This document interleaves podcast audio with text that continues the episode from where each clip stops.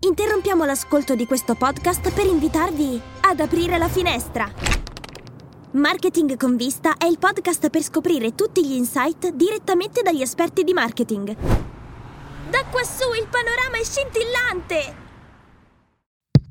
Podcast Story. Episodio numero 12. Benvenuti a voi e benvenuta a Barbara Cassinelli. Come stai, Barbara?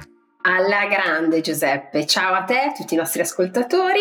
E, Giuseppe, ma è ora che abbiamo chiuso il ciclo della nostra numerologia tantrica, perché diciamolo, insomma, eh, dalla numerologia tantrica abbiamo capito che i, eh, i, numeri, quindi i corpi sottili ad essi corrispondenti, vanno dall'1 all'11. E questa è la dodicesima puntata. Di che parliamo? Allora, la cruda realtà è che probabilmente noi ci immaginavamo di fermarci molto prima, no? Per cui la dodicesima non era prevista, ma io posso andare avanti con le mie ricerche e iniziare col dire che il 12 è il numero atomico del magnesio. Nella tavola periodica in natura il magnesio si presenta sotto forma di composti a causa della sua elevata reattività. Il 12 è anche l'età alla quale un bambino diventa adolescente in molte culture. Il 12 è anche il numero dei tasti in una ottava su una tastiera di pianoforte, contando sia le note bianche sia quelle nere. Cara Barbara, non ci crederai, ma anche oggi ho una battuta sul pianoforte. Vuoi sentire la mia battuta? Sono pronta.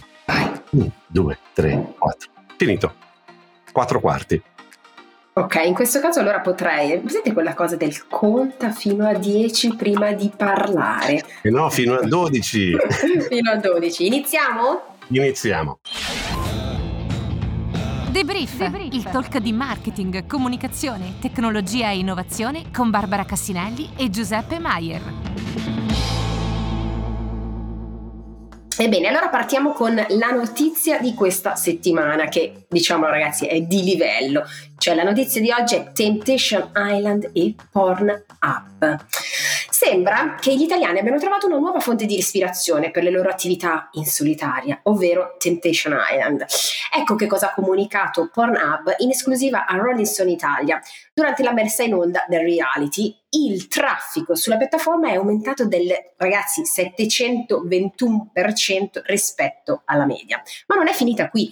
Anche il giorno successivo le ricerche sono rimaste a dei livelli altissimi, calando solo durante la successiva messa in onda. E nello specifico il traffico ha cominciato a calare alle 21, arrivando ad un circa del meno 12% verso le 22, per poi risalire uh, diciamo dopo la fine della trasmissione.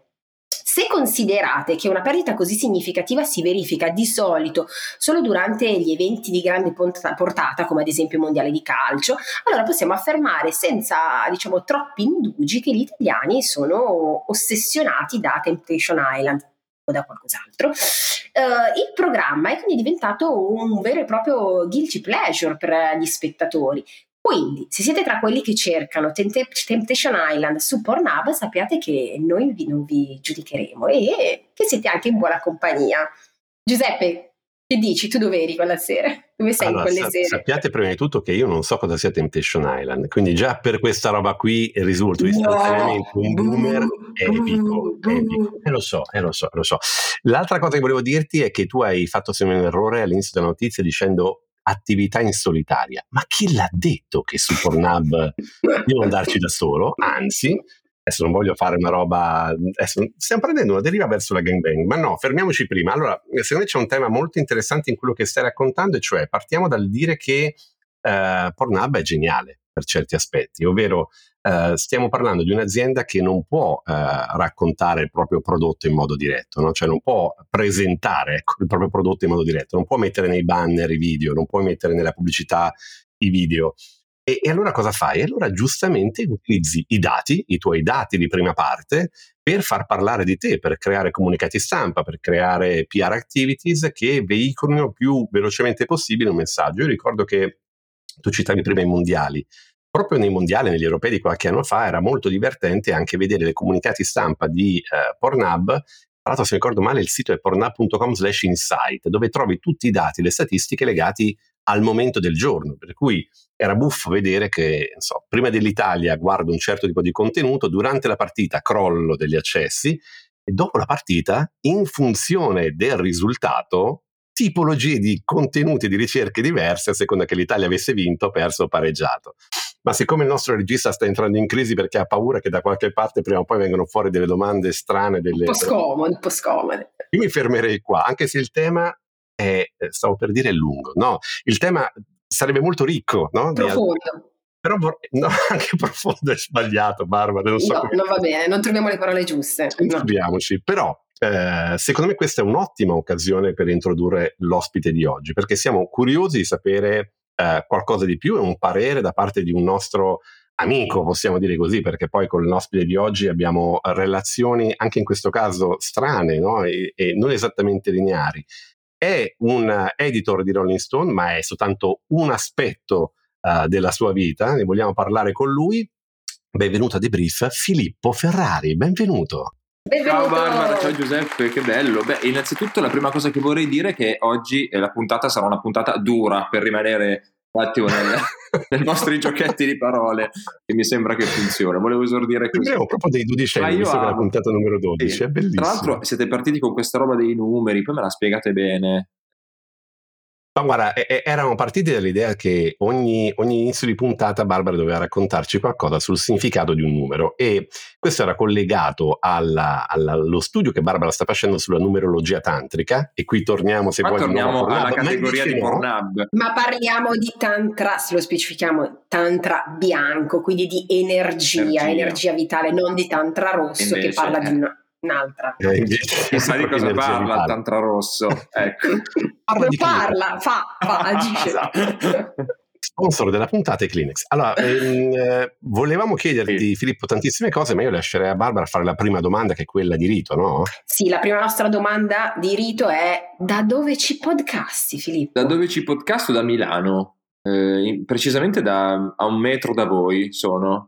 Non so se è una cosa che si può dire o no. Ma diciamo, diciamo. diciamo. Però raccontaci proprio dove sei. Allora, cioè, che quella è casa tua. Allora, sì, certo. No, beh, allora, sono cioè. innanzitutto in megacentro, poi se vogliamo specializzare ancora di più da, il luogo, sono negli studi di Wolf, dove registriamo il podcast wow. di Hype. E quindi adesso no, sono senza Giulia Salvi, quindi mi sento un po' sono un po' triste perché senza Giulia Salvi questi studi non hanno senso per me, però, oh, però sono qui e voi siete anche qui in stanze diverse perché non possiamo, noi la cosa stupenda di questo podcast è che siamo tutti nello stesso building ma in stanze diverse perché l'audio non può rientrare.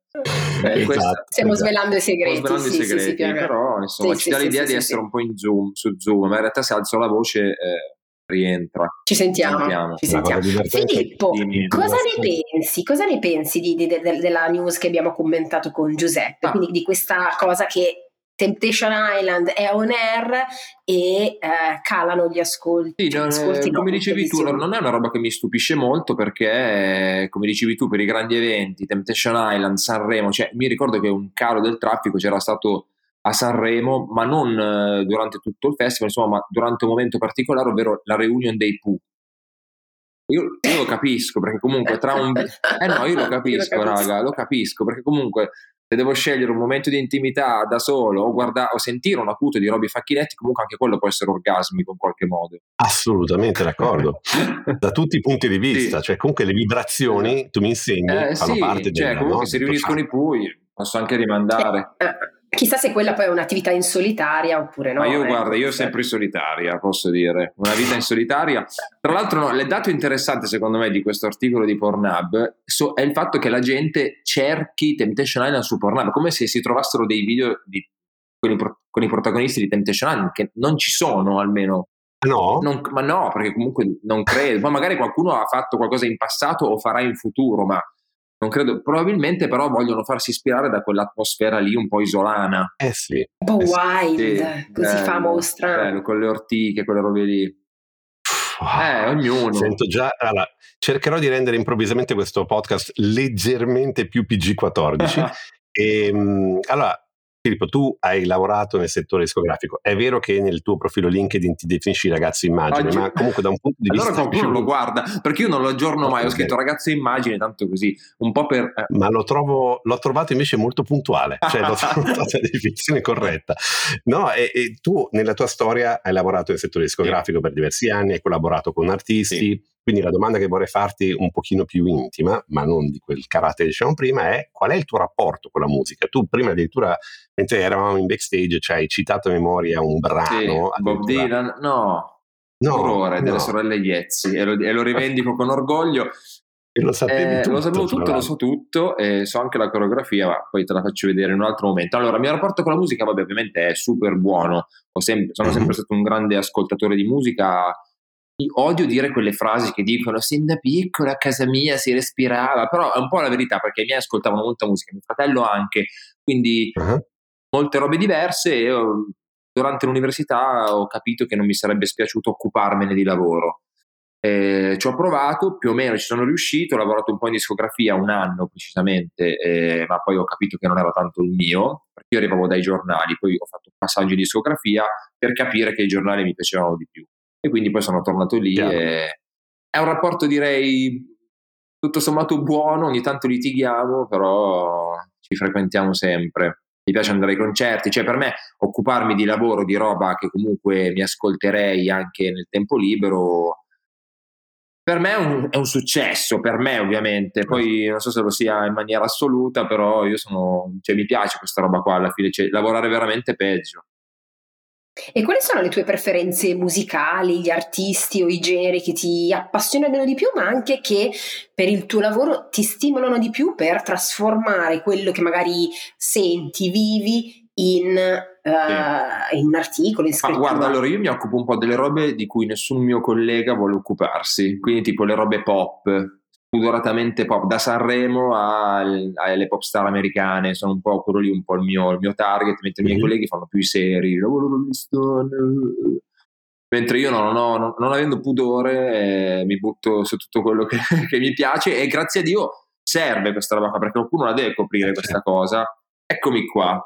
Quindi ho sempre fatto un po' le robe più, più pop, più nazionali popolari, sì, robe qua, anche un po' più. E, e la cosa che mi, mi, faceva venire in mente è che poi in realtà probabilmente sono anche le cose che eh, generano più interesse, nel senso che per carità il gruppo indie nord californiano che apre i concerti di Sai di Baba può essere carino e interessante, dove però la gente, come dicevamo sì, all'inizio, cerca di fare... Island, esatto, no, la cosa bella di Rolling Stone è che si può fare tutto, perché okay. la grande discriminante è il tono mm-hmm. nostro, che secondo me eh, che ci differenzia un po' dagli altri magazine, ovvero che eh, c'è, c'è, una storia, no? è, un, è un, brand mm-hmm. con una grande storia, rispettato dagli artisti e la copertina. Anche temuto in qualche modo anche, dagli artisti. Sì, no? e quindi cerchiamo di fare tutto con il nostro tono che è sempre un po'...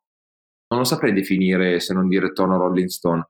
È un tono un po' scazzatino, non lo so. Comunque possiamo dire tutto. Cioè, la cosa bella di Rolling Stone è che ci può stare da, da, Bob Dylan a Temptation Island sopra, se affrontato col giusto tono, ovvero con, poi si valuta in base a quello che si scrive, però questa roba è molto, per me è anche un, una grande fortuna perché veramente possiamo scrivere di qualsiasi cosa, mantenendo certo. il brand, che cos'è il brand bene in mente, possiamo veramente occuparci di qualsiasi tema, cosa che infatti facciamo. E questo conferma che poi alla fine le persone si affezionano, fra virgolette, a un giornale, a una rivista, a un brand, proprio perché in qualche modo quasi come relazione umana. Sì. Ti piace quel tono di voce, ti piace quella personalità e quindi vuoi venirci attaccare. È vero. Sì, ma invece Filippo Filippo, da un punto di vista di uh, tuoi gusti musicali, come ti tieni aggiornato rispetto alle novità? Perché, e qui di nuovo devo fare la quota boomer, eh, ma recentemente leggevo anche un'intervista in cui si diceva che in realtà la musica che noi ascoltiamo no, nella nostra vita alla fine è sempre la stessa, cioè quella che noi impariamo quando abbiamo 16 anni, 17 yeah. anni. E sentivo in un'intervista di uno, un capo di una casa discografica che il 70%, l'80% di quello che viene ascoltato su Spotify è addirittura vecchio catalogo, non sono i nuovi brani. E, e questo è un tema, ma tu come ti tieni aggiornato? Cioè, non, è, non, è, semplice perché, cioè, a parte che viviamo in anni in cui veramente anch'io sto, mi sto mettendo il cappello da zio boomer, ma esce troppa roba, è troppa roba, ma, ma, è impossibile. Cioè, a me arrivano veramente senza esagerare 200 mail al giorno con link di ascolti. Ovviamente io ne ascolto tre. E poi cerco, di, cerco molto di stare sul pezzo, occupandomi molto di pop anche americano, cerco molto di seguire delle playlist americane, uh-huh. faccio i giri delle classifiche di TikTok per capire cosa sono le cose che stanno diventando virali, più che altro per capire i fenomeni, anche per uh-huh. capire dove sta andando. Per esempio, due anni fa che sembrava che se uno non sapesse niente di K-pop era finito, un'estate ho ascoltato solo K-pop. Eh, è stata un'estate. Ancora. Eh, sono ancora vivo. È stata un'estate interessante anche perché poi ho visto un sacco di video. Vabbè. Comunque cer- cerco di. Come, come, negli altri lavori no? si fanno un po' gli aggiornamenti sulle tematiche, qua ogni giorno eh, ci sono varie fonti. Allora, innanzitutto ci sono le fonti, appunto, gli uffici stampa che ti consigliano le cose. Ovviamente tu, gli uffici stampa ce ne sono mille, ma tu conosci chi sono, sai che sono uffici stampa. Ci sono uffici stampa che sai che scelgono solo prodotti fighi perché hanno un buon gusto, il loro gusto ti rispecchia. Quindi, ovviamente, riesci a. Eh, non so se vi sento più. Ok, sì. Quindi riesci anche un po' a fidarti delle persone eh, che hai conosciuto negli anni. Quindi, questo è certo. sicuramente un modo mentre per altri invece eh, sai già che ti manderanno roba che non c'entra niente con te o col tuo mondo. Certo. Eh, bisogna un po' selezionare e questo lo capisci negli anni. E poi ovviamente guardando tantissima stampa estera specializzata, eh, playlist, tantissime playlist. ho sempre una musica accesa. Mi colpisce molto il fatto che hai citato prima anche TikTok, sì. no? che, che negli ultimi anni è diventato forse uno degli strumenti distributivi maggiori e a me affascina sempre molto l'idea per la quale i dischi che per me sono interessanti e, e, appassionanti, che poi sono molto spesso anche dei vinili, sono nati in un'epoca in cui c'era un limite fisico, cioè c'era il limite fisico del vinile che portava gli artisti a creare un format che era appunto l'LP, magari al massimo un doppio, poi si è ripartito di Prince come me un quintuplo e via dicendo.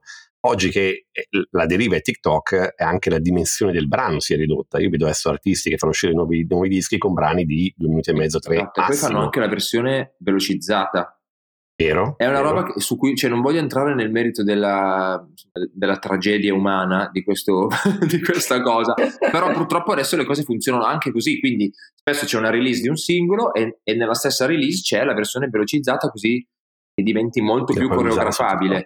E tantissimi artisti adesso vengono fuori da TikTok, cioè pensiamo anche a artisti americani tipo Doja Cat, che il suo primo mm-hmm. disco ha spaccato, lei è diventata super famosa perché il brano è diventato virale su TikTok. Funziona mm-hmm. anche così adesso, e non, so, non lo so dove si andrà a finire, più che altro perché per gli artisti è sempre più difficile, perché ogni giorno chiunque certo. può arrivare e fare meglio di te dal niente. Quindi eh, fare gli artisti è diventato secondo me un lavoro molto molto molto complesso soprattutto devi avere una buona solidità psicologica perché ovviamente a sforzi, a tantissimi sforzi non corrispondono risultati spessissimo. Chiaro. E forse può essere Filippo che anche rispetto al passato uh, un artista oggi anche un po' per il fattore social, si è chiamato anche a fare d'altro rispetto al solo, diciamo, come dire, scrivere i testi, cantare, fare concerti, andare cioè c'è tutta un'attività tutta collaterale. collaterale. Però alcuni ovviamente dicono, ma io non voglio fare le attività collaterali perché io non faccio l'influencer, non voglio legarmi ai brand, non mm. voglio... Quindi c'è tutta una tematica, ci sono artisti che guadagnano, tantissimi artisti adesso guadagnano praticamente solo dai brand, perché dischi non ne vendono, streaming ne fanno pochi e comunque non sono sufficienti a, diciamo, a, a compensare. compensare. quello che una volta si faceva col disco fisico, che uno andava lì, pagava 40.000 lire, 20 euro. Adesso quella roba non c'è più, quindi tantissimi monetizzano su Instagram e la musica diventa un contorno per fare attività. Ad un posizionamento diverso. Esatto. Ma sono, scelte, che, sono scelte che uno sì. fa. Visto che l'industria musicale, quindi, ma come anche altri settori, però um, sta, um, è in continua trasformazione anche dal punto di vista delle nuove tecnologie, che tipologia di impatto sta avendo? Banalmente, che ne so, anche uh, nell'ambito di, di quella che è la tua attività, se dovessimo parlare di chat GPT, cioè è una cosa che, che ormai per noi eh, nel dialogo con Giuseppe, cioè pane quotidiano, eh sì, ne parlavamo anche ieri sì, sera, sì. Lo, lo, utilizzate? È un qualcosa che, no. Che, sta entrando nel quotidiano? Noi no, mm. grazie a Dio no, e il giorno in cui succederà spero di essere polvere. Eh,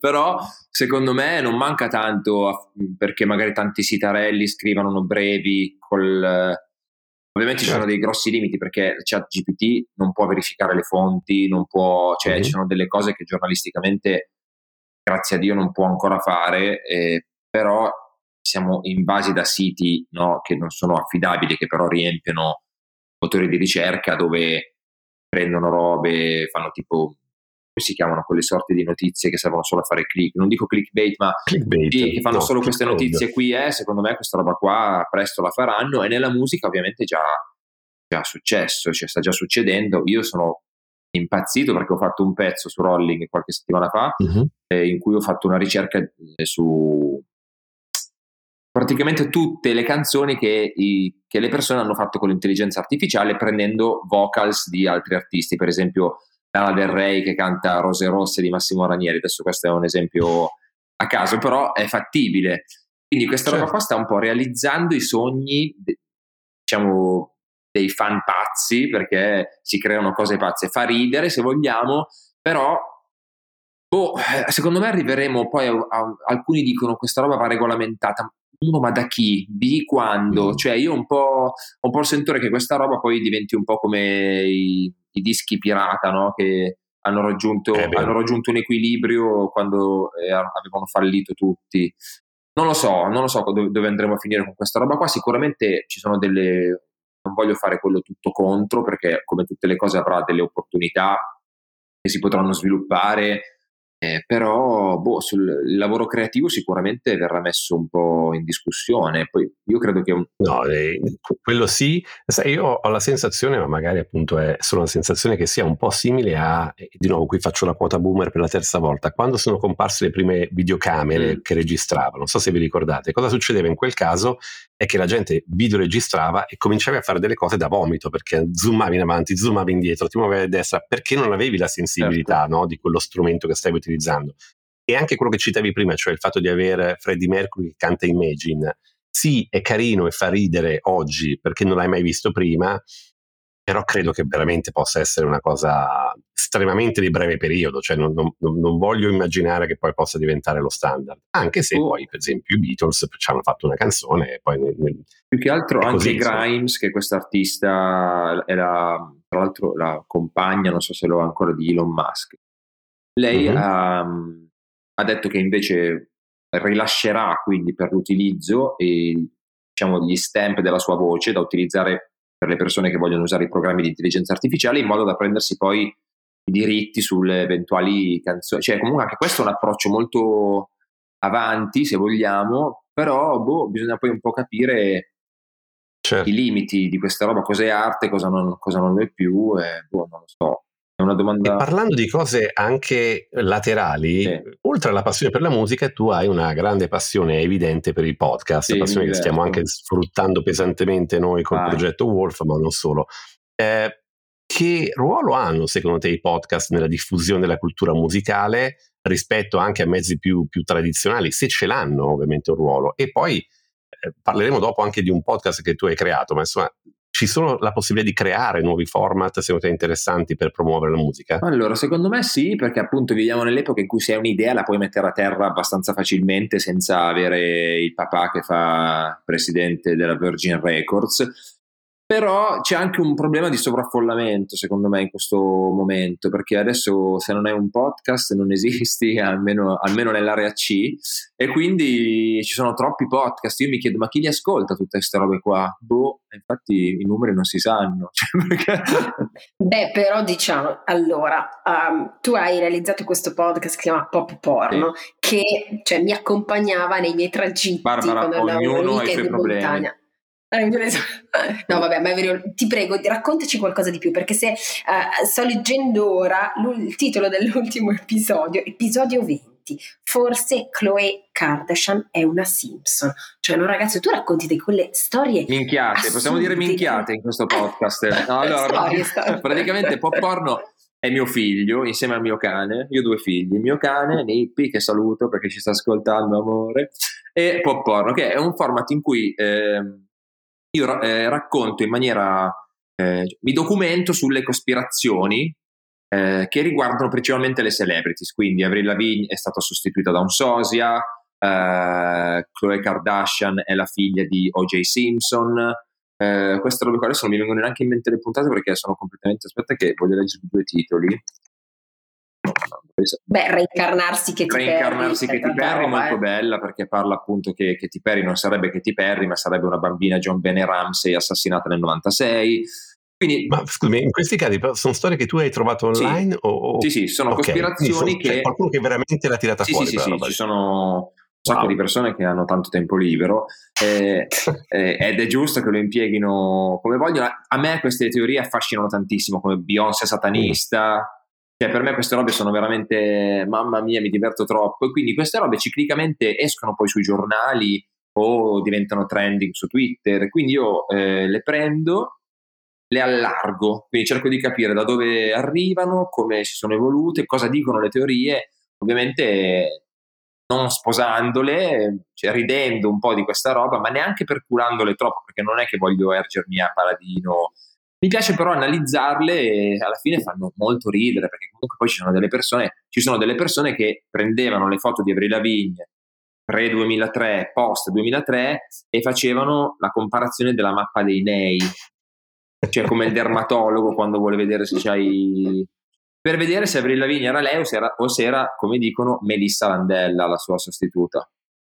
Comunque, vedi, anche in questo caso eh, cambiano le tecnologie, ma non cambia la natura umana. Se, se pensi alle storie di Paul McCartney totale, che era morto, totale, per cui totale. c'era uh, I Buried Paul uh, durante il finale. Ci sono di... mille, cioè, eh. su Paul McCartney ci sono mille presunte prove, sono stupende, perché poi ovviamente da lucido dici ragazzi, ma che cazzo dite? Però, però io non voglio essere lucido in questa roba, non, cioè, mi piace proprio immergermi dentro completamente, quindi io la notte mi metto lì, cerco queste cose, le scrivo, le registro. È una forma di intrattenimento sicuramente interessante. Rispetto alle, alle, tue collaborazioni con il podcast, ce n'è un'altra che è molto interessante, sì. che è quella che si chiama Prossimamente con Netflix. Sì. Cosa ne pensi del fatto che la piattaforma di streaming, che fa video fondamentalmente, entri nel mondo del, del podcast? No, penso che allora, è, stato, è stato un esperimento che hanno fatto l'anno scorso a livello europeo e ogni mm-hmm. paese ha creato il suo, ogni paese sì, europeo ha creato il suo podcast ed è stato un modo per promuovere ovviamente le serie, però in una maniera un po' diversa, perché praticamente io e l'altra host che è Chiara Galeazzi eh, intervistavamo personaggi legati alle serie TV, ma non solo, più che altro c'era Secondo me c'era una buona idea in questo podcast perché non era semplicemente un podcast promo in cui veniva Zero Calcare a dirci ho fatto la serie, ma era un podcast in cui veniva Zero Calcare e io, lui e Chiara Galeazzi dovevamo inventarci una serie da vendere a Netflix. Quindi alla fine mm-hmm. venivano fuori delle robe ovviamente orrende, senza senso e è stato molto molto divertente. E credo che sia una buona idea anche, sia stata una buona idea anche per loro di, fa- di, cercare di fare promo in una maniera non classica, perché alla fine siamo pieni yeah. di interviste, siamo pieni di... no? Cioè, quando, quando le persone... Il contenuto ce n'è, contenuto ce n'è, ce n'è tanto, quella roba lì dava un po' una, uno switch, perché gli ospiti venivano lì e dovevano mettersi un po' alla prova, pensare mm. a una roba che potesse funzionare. Yeah. Quindi è stato molto figo e... Filippo, sì. una cosa che ancora non hai fatto ma che vorresti fare, un progetto progetto tuo? Allora, a parte il mio sogno nel cassetto che è aprire un asilo per cani, in via Meravigli e chiamarlo Open to Meravigli.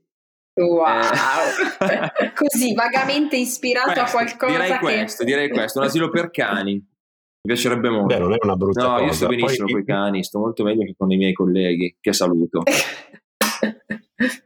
E poi in via Meravigli c'è un nostro concorrente della consulenza, ma questo non l'ho detto. Allora, eh, siamo arrivati verso la fine della, della, della nostra chiacchierata, Filippo. E, e mi, mi piange il cuore, ma ti devo fare la domanda debrief, cioè questo podcast appunto si chiama debrief e la, la, domanda che facciamo a tutti i nostri ospiti è e se tu potessi fare un debrief, un debrief al giovane Filippo virgulto to be ragazzo immagine, sì. quale sarebbe il tuo debrief? Quale consiglio ti daresti? Meno ansia, che non muore nessuno, questo gli direi. Anche, Anche meno. meno. Che nessuno fa niente di importante tranne il 118. Questo gli esatto. direi. Sì, gli direi questo. Di goditela, È un buon debrief, comodo. Eh? È un ottimo Io questo vi direi sì, sì, perché comunque... devo dire che noi scegliamo tanto. gli ospiti perché siamo interessati e incuriositi dal fatto di poter parlare con persone che ci appassionano dal punto di vista professionale ed è sempre molto interessante notare come eh, i debrief per quanto diversi, ma si assomigliano. Sì. No? È vero Giuseppe, anche mm. altri è con calma, stai calma, esatto. cioè, cioè di- diversi. Sì, Divertiti sì, sì, e come direbbe mia nonna che non c'è più, pensa alla salute. Pensa Esatto, e cosa- con Pensa alla salute, Filippo, grazie. Grazie, a voi, grazie con Barbara, grazie. Giuseppe. Direi che ci vediamo presto.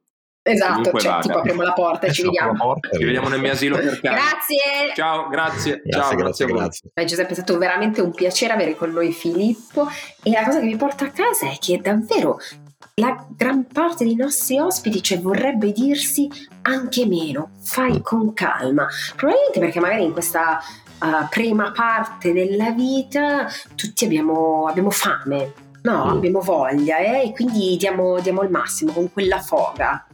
Sì, diciamo che quello che, che mi sto portando a casa è che abbiamo tutti quanti un'ansia da prestazione infinita. Ansia da prestazione che poi magari porta anche del successo, cioè noi abbiamo intervistato persone come Filippo, come altri, che, come dire, eh, da, da molti punti di vista, visto che ci ascoltano tanti ragazzi anche giovani, possono essere dei punti di riferimento, no? Gente che fa il lavoro che gli piace, già questo non è banale. E il fatto che qualcuno che ti dice che ha raggiunto no, quello che vuole nella vita, comunque se tornasse indietro si darebbe un pochino più di calma, non è, non è quella anche meno Anche- è, ma goditela anche un po' di più, perché Esatto. il viaggio sicuramente è intenso, ma goditelo un po' di più. E prendendo lo spunto dai nostri autori che ci scrivono viva la foga, adesso mi ha fatto uno spoiler, non potevo dirlo, ma l'ho detto lo stesso, direi che questo è tutto per oggi. Ringraziamo ancora Filippo Ferrari per la sua partecipazione. L'episodio di oggi è stato curato da Francesca Silvia Loiacono, Lorenzo Zanino è l'executive producer, Matteo Virelli è il chief sound officer. Se ti piace quello che hai ascoltato, please scarica l'app Podcast Story e fai follow, download and subscribe per ricevere settimana un nuovo episodio di The Brief su Spotify, Apple Podcast o dovunque ascolti i tuoi podcast. Ciao Giuseppe! Ciao Barbara. The Brief è una produzione di Podcast Story, la prima podcast factory italiana. Scarica l'app per non perdere altri interessanti podcast.